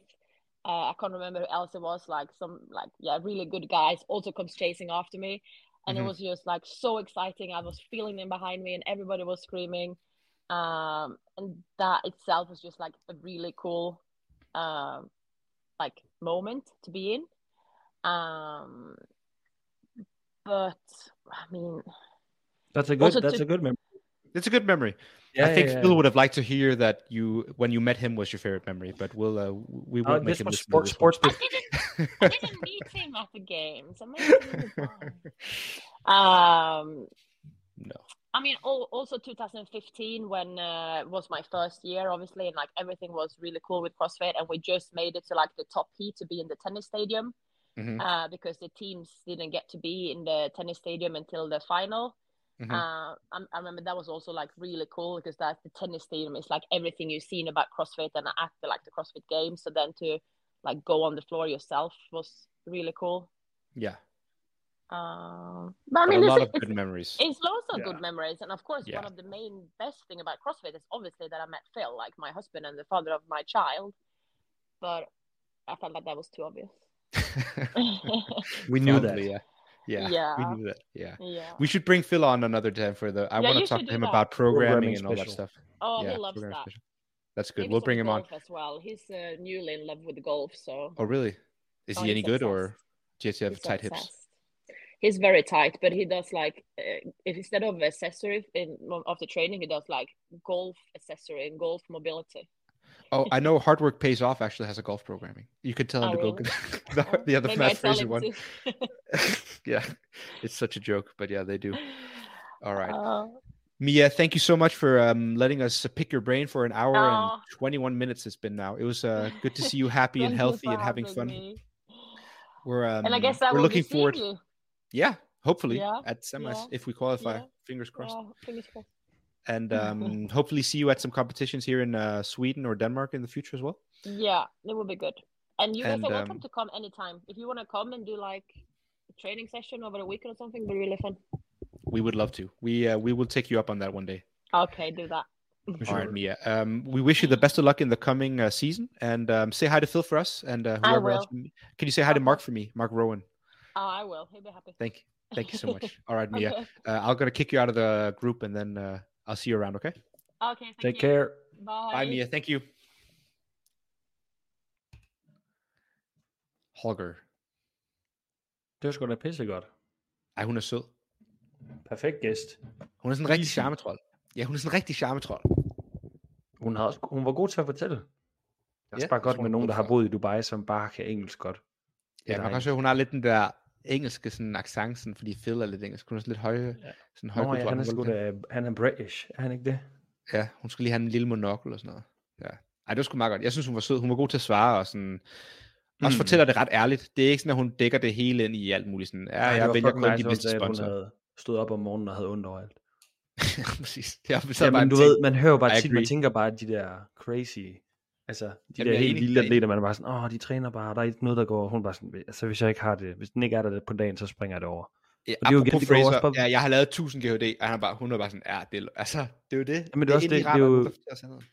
Det der med, at sådan, jeg fik ikke lige sagt det til sidst, fordi at jeg vil ikke lige afbryde hende, men det der med, altså igen, det er ikke hvad du laver, det er hvordan du laver det, og øh, jeg snakker så tit om det med, øh, med Victor her i Aarhus, sådan, i forhold til træning, fordi nu kører han jo også sit eget program der, og det er seriøst bare, det er bare, det der, man ser jo igen, som hun siger, folk der går igennem et helt træningsprogram på to timer, men det er det der med at tjekke af, altså just going through the motions, altså Hmm. det får man bare intet ud af. Det kan godt være, at du, du så kan sige, at du har trænet tre timer, du har klikket alting af på programmet, men altså, det, det er seriøst bare, du bliver bare nødt til at bring it til din træning. Præcis. Og det er bare, jeg føler, vi er sådan en broken record, vi fortæller det samme igen og igen, men det er det der med at se på en workout, og kunne forstå ideen med den, og vide, den gør dig bedre. Altså jeg synes tit, ja. der er folk, der laver workout, hvor man, jeg ved ikke, når folk introducerer en workout til mig, eller spørger, om jeg vil træne med, og så tit, hvis jeg synes, den er fed, er jeg jo sådan, fuck, den er fed, for jeg har den der i lige mig til sådan, okay, jeg kan se, ideen med den her workout er det her, og det vil gøre mig bedre, plus den får mig til at føle mig jack bagefter, eller hvad der er. Man skal ligesom have ja. nogle, der skal være noget ved det, man skal have lysten til CrossFit, og der er tit, når jeg spørger folk den anden vej, hey, vil I hoppe med på det her? Så er sådan, nej, den er ikke mit program. Men hvor jeg sådan, ja okay, men hvad føler du, når du ser workouten? Hvad tænker du, når du ser den? Ser den fed? Mm. Er det fedt at lave 10 muscle så du får store patter? Altså sådan, hvad tænker I? Det er jo, altså, ja, jeg ved, folk skal virkelig passe på med at blive se sig blinde på det program der. Det skal de seriøst. De bliver nødt til snart at lære tænke selv. Og jeg, Apropos store jeg ved ikke, om det, ja, er Daniel Brandon eller hvad? Nej, jeg troede, jeg gav mig selv fucking pack til dig i tirsdags. Åh oh, nej, hvad nu? jeg lavede bare sådan nogle øh, otter i pausebænk. Ja. Og så mit topsæt, altså hvor jeg holdt øh, et sekund i bunden. Og så mit topsæt, det skulle være på 105. Jeg kørte 90, 100, 105, 100. Og så efter jeg kørte det der 105, så sådan mit højre bryst, Åh, det gjorde bare shit. så ondt. Jeg tænkte bare, fuck, den er poppet nu. Den er poppet. Så jeg tog Åh, trøjen og spurgte alle dem, der var sådan, er den blå? Er den blå? Er den røget af? Okay, det var så slemt. det gjorde så ondt, dude. Og så, øhm, Var det bare en krampe? eller så, jamen jeg ved ikke, altså det, det gør stadig lidt ondt i dag, men det er ikke sådan, det, og så satte det sig i skulderen og nakken om natten, da jeg sov. Jeg sov nej. så dårligt. Fuck, jeg troede, jeg var færdig, mand. Jeg lå bare Du, hele natten. en, du kunne få en lille fiber måske.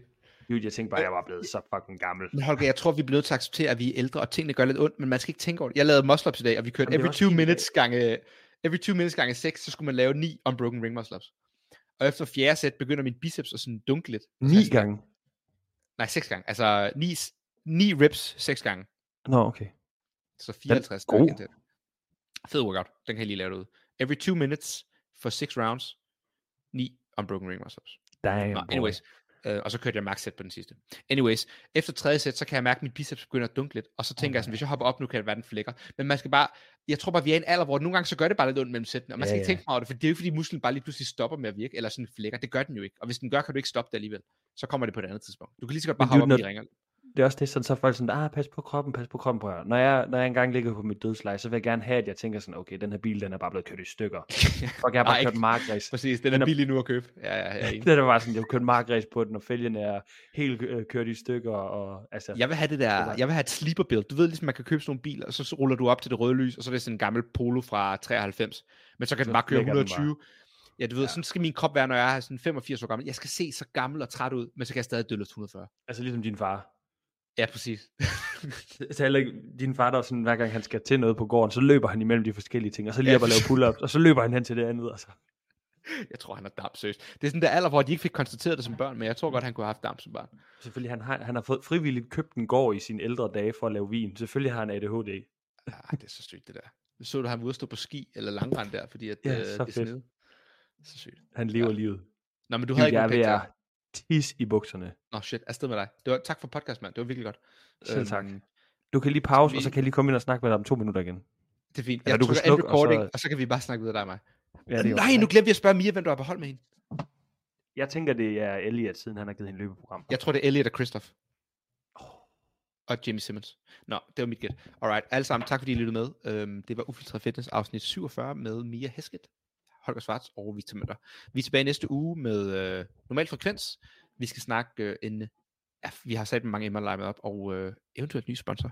Så tusind tak, fordi I lytter med. Det sætter jeg personligt meget pris på. Det betyder meget for mig, at det her lille hobbyprojekt øh, er blevet så stort, som det er. Og øh, tak til alle jer, der bare siger hej nede i gymmet til mig, og øhm, til Astrid. Og jeg ved også, det skal til Holger. Kommer og fortæller om afsnit, I godt kunne lide, eller fortæller om noget nyt, I har hørt, eller noget, vi skal snakke om.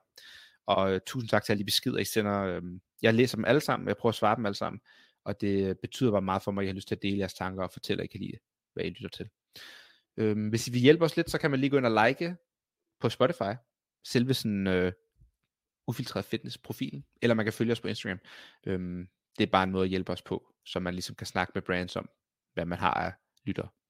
Men øh, det var nok reklame for nu. Tusind tak alle sammen. Det var Victor, og farvel. Another white boy with a podcast. Pronouns, hell no, another white boy with a podcast. Meal prep, sports bet, another white boy with a podcast. My dog once licked my balls. Do you want to see the video? It went viral.